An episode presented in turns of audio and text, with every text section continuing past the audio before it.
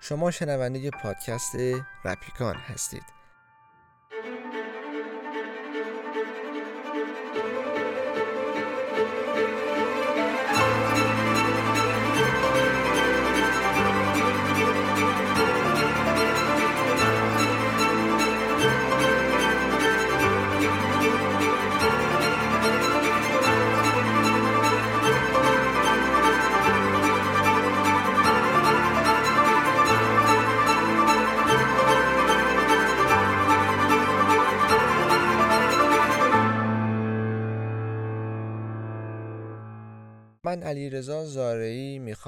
یک موضوع بسیار جذابی رو باز بکنم از کتاب آقای یونهری توی دو قسمت قبل اومدم اطراف این موضوع رو باز کردم که اصلا چه آزمایش صورت گرفت و فکرشون بر چه چیزی بود. اما اینجا می‌خوام در رابطه با چهار تا عللی که باعث افسردگی ما میشه صحبت کنم. علت اول فاصله گرفتن از دنیای طبیعی. این قسمت می‌خواد در رابطه با این حرف بزنه که وجود انسان یک وجود حیوانیه و تو این کتاب میگه که ما فراموش کردیم که یک حیوانیم. حیوانی هستیم که نمی‌دونیم چطور با این افسردگی بجنگیم. همه ما نیاز به یک طبیعت داریم. طبیعت چیه؟ هر چیزی خارج از وجود ما میشه طبیعت. اما فراموش نکنیم خونه ما یک طبیعتی که ما بهش فکر می‌کنیم نیست. طبیعتی که من دارم میگم طبیعت بکری هست که همه ماها روز سیزدهم فروردین ما بهش فکر می‌کنیم. از یکم فروردین بهش فکر می‌کنی که چطور اون روز رو بگذرونی؟ از اون روزی که احساس شادی می‌کنی. از اون روزی که شوق اینو داری چطور این امید و شوق تو خالی بکنی که برای سال جدیدی که قرار شروع بشه پر از انگیزه شادی امید فکر به آینده باشه؟ با اتفاق افتادن این بیماری باعث شد که همه ماها کل سال رو توی خونمون باشیم. لاقل اگر قراره که بیرون بیایم دیگه نسبت به قبل خیلی کمتر شده. اما وجود همه ما نیاز به رفتن به یک طبیعت بک داره. طبیعتی که بوی گل و بوی درخت و بوی نسیمی که از اون وره دشت میاد. اونور جنگل تن سبز پشت دشت سر به دامن. اونور روزای تاریک پشت نیم شبای روشن. برای باور بودن جای شاید باشه شاید. برای لمس تنش کسی باید باشه باید که سر خستگیاتو به روی سینه بگیره.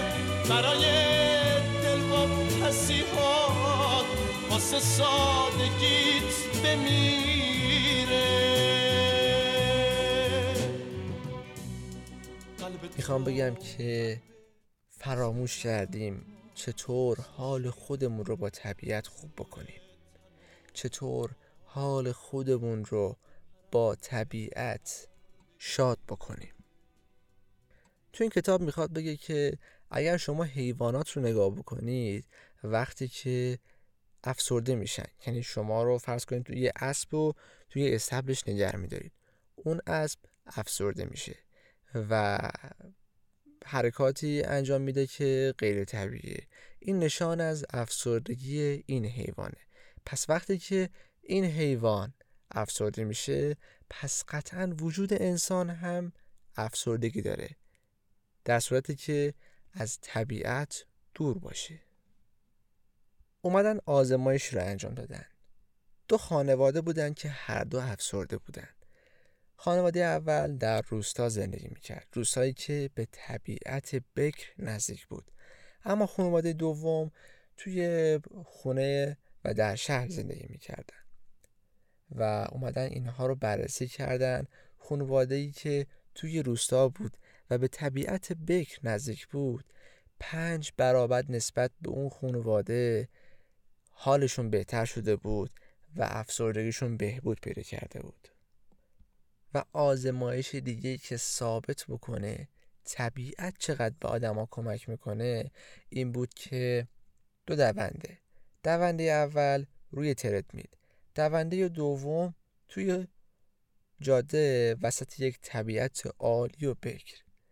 دونده اول افسرده دونده دومم افسرده. هر دو به خاطر ورزشی که می‌کردن افسردگیشون خوب شده بود. اما اونی که در طبیعت میدوید وضعیتش خیلی بهتر از اون یکی شده بود. بازم اینو می‌خواد بگه که همه ما نیاز به این داریم که حتی برای یک ساعت شده حال خودمون رو خوب بکنیم. چطور؟ اینکه از خونمون حتی شده یه قدم برداریم و به سمت اون طبیعت عالی بریم که حالمون رو خیلی خوب می‌کنه. به این یک لحظه فکر بکنید. چشم اندازی که پر از زیبایی پر از معرفت پر از بوی خوشه همون جایی که افسردگی ها برطرف میشه. همون جایی که انگیزه ها دوباره شروع به رشد می‌کنن. همون جایی که برای آینده خودمون برنامه‌ریزی می‌کنیم. همون جایی که وجود اون طبیعت رو شروعی دوباره برای خودمون می‌دونیم. برخیز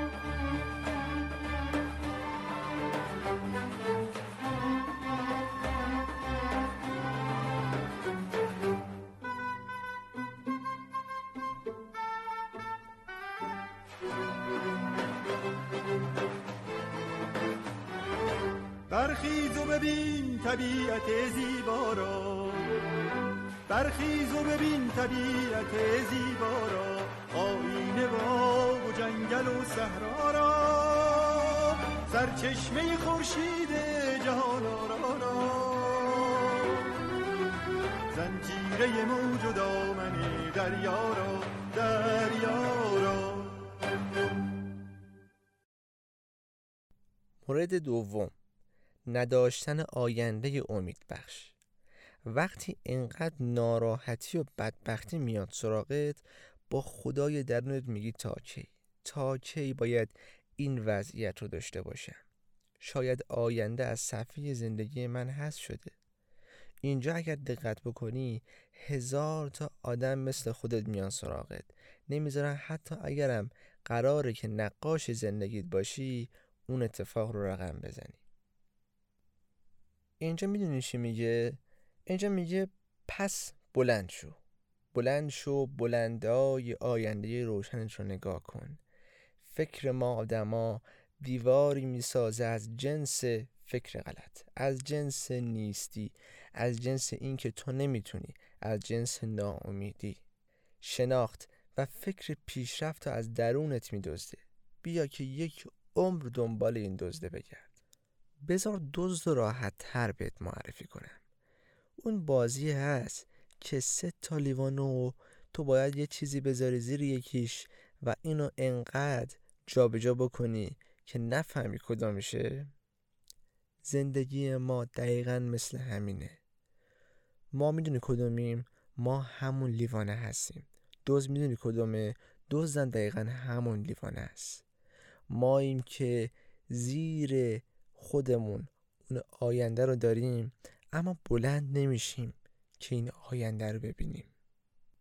دو علت می‌تونه بر اینکه اون لیوان ها بلند نشن. مورد اول اینه که ترس از این داری که زیرش آینده و امید نباشه. مورد دوم گیریم اصلا زیرش آینده هم باشه. میترسیم جابجاش بکنیم. میترسیم آینده رو ببینیم. ما همیشه خودمون رو با اون افکار کوچک و تاریخ گذشته مقایسه می‌کنیم. فکر می‌کنیم ما همونیم. مشکل همه ما اینه که سنجش ما تاریخ انقضاش گذشته. می‌خوای شاد باش یا غمگین اما بهت قول میدم.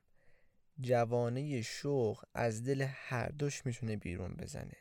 این نشان از چیه؟ نشان از اینه که امید درونت زنده است. اما بازم ادای اون لیوانه رو در میاری که قرار نیست بلند شو زیرش رو نگاه کنه. می‌دونه چیه؟ می‌خوام بگم که همه ما توی زندگیمون یک بازیگریم. اما به خودت بستگی داره که کدوم نقش انتخاب می‌کنیم 90 درصد مردم این دنیا دارن نقش افسردگی رو برمیدارن. با این همه نقشی که تو این دنیا. اما چرا نقش افسردگی رو باید برداریم؟ خوشمون میاد از اینکه بهمون نقش های درام و ناراحت کننده بدن. خوشمون میاد حتی شده یه لحظه به این فکر کنیم و بگیم به خودمون وای چقدر دلم برای خودم میسوزه. اون فهمیدا که چرا این حرف رو زد. جون دل سر کیفی عزیز سر کیفی بدم سر کیفی جمع کن خودتو. خوبی الهی شد. کنار منی باید کیفت کوک باشه. الهی صد هزار مرتبه شد. زمانی که توی زندگیت به این درک رسیده باشی که هیچ کس قرار نیست تو رو نجاتت بده. جز یه نفر. ای قربونت برم. جز خود جان جانان. که از رگ گردن بهت نزدیکتره. آره اون وقتی که از درون واقعی عجیب بزرگ شد. ای بنازمت که کارتو خوب بلدی. الهی شکر کل دنیا ما از دوازده سالگی تا نوزده سالگی به دنبال این گشتم که چطور امید با آینده رو در دلم زنده نگه دارم. یاد بگیریم نگاه به آینده رو در وجودمون روش بدیم.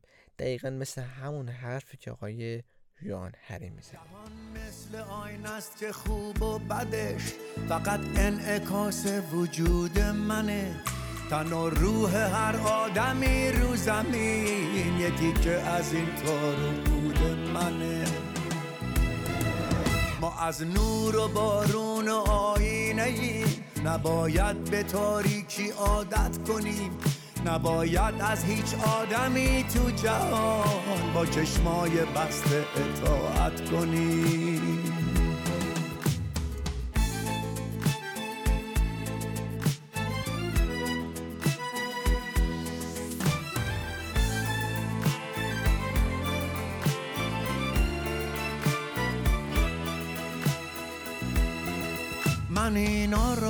فهمیدم از زندگی.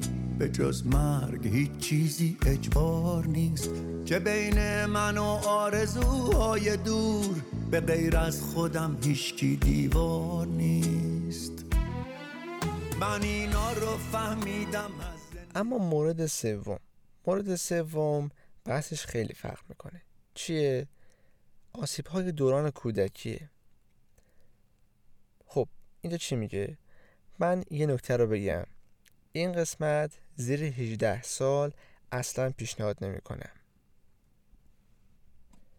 بماند برای وقتی که 18 ساله شد. حالا بیا و بشین 18 ساله شد بیا پادکست من رو نگاه کن. برو اما برو. خب خلاصه نگم براتون. این بحث خیلی فرق می‌کنه. پاشو از نداشتن به آینده بر میداره می‌ذاره توی دوران کودکی. ما آدما به یک همراه نیاز داریم. از اول تولد تا آخر عمرمون به یک همراه نیاز داریم.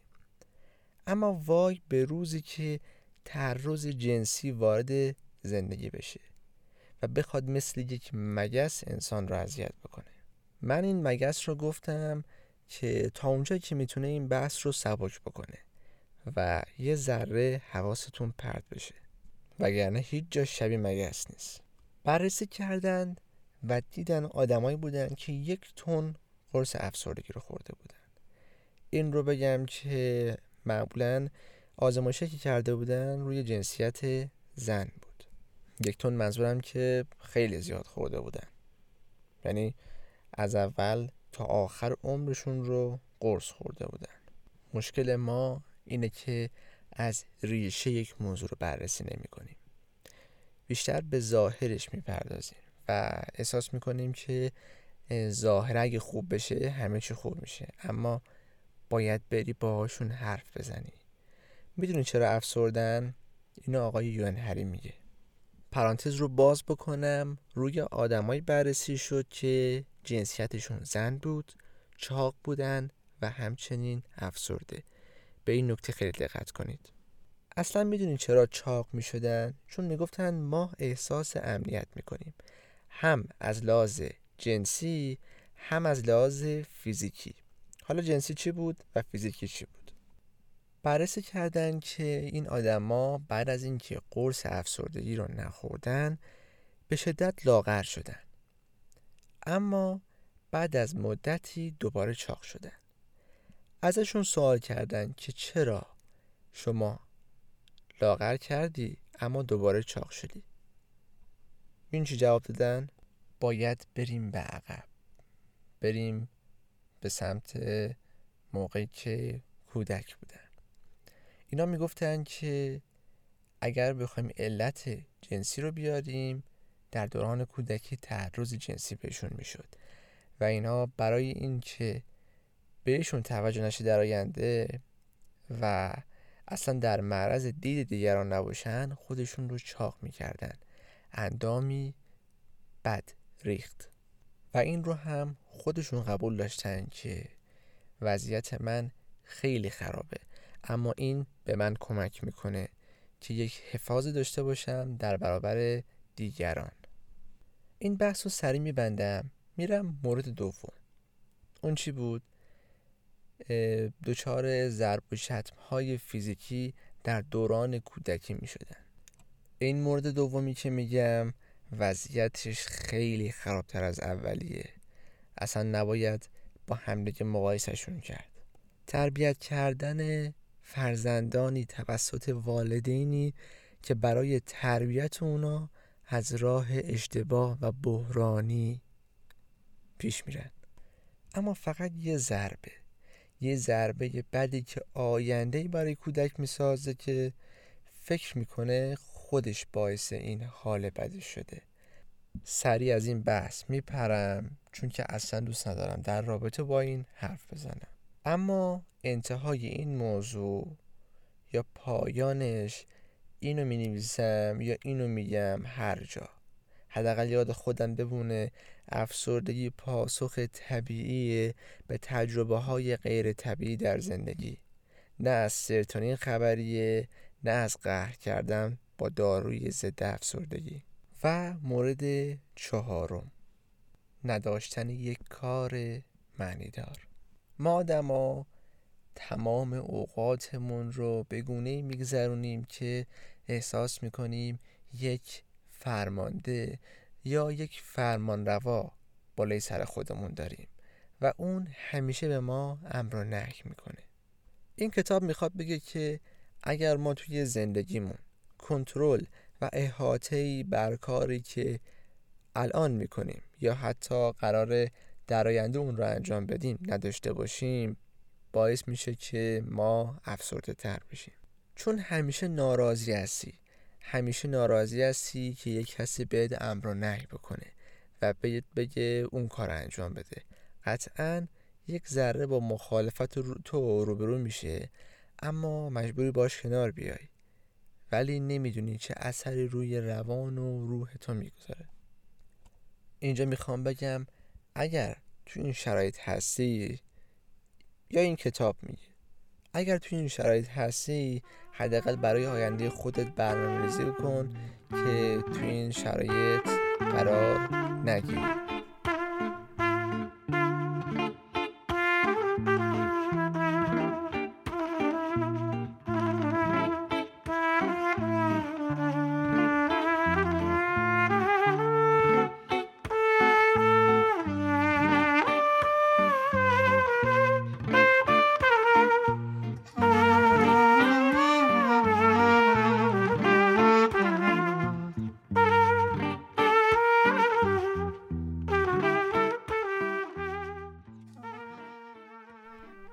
شد چهار علل از اون نه عللی که باعث میشه ما افسرده بشیم.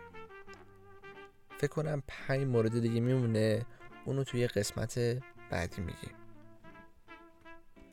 فقط می‌خوام بگم که بنشینیم و روی این چهار تا علت فکر بکنیم. این که علت افسردگی ما فقط همین نهتاه لاقل این نه تا اصلیه. و دنبال علتهای الکی و بیمورد نگردیم.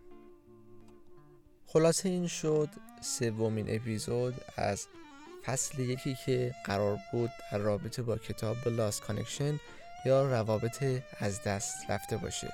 اثری از آقای یوهان هری. فقط این رو بگم ممنون از اینکه شنونده پادکست رپیکان هستید. و این رو بگم که شما می‌تونید از طریق پیج اینستاگرام من به آیدی رپیکان پاد با من در ارتباط باشید. شما اونجا می‌تونید ما رو دنبال بکنید و از خیلی از موضوعات دیگه خبردار بشید. خلاصه همین چون من دیگه دارم با شما زندگی می‌کنم. این رو بگم که منتظرتونیم.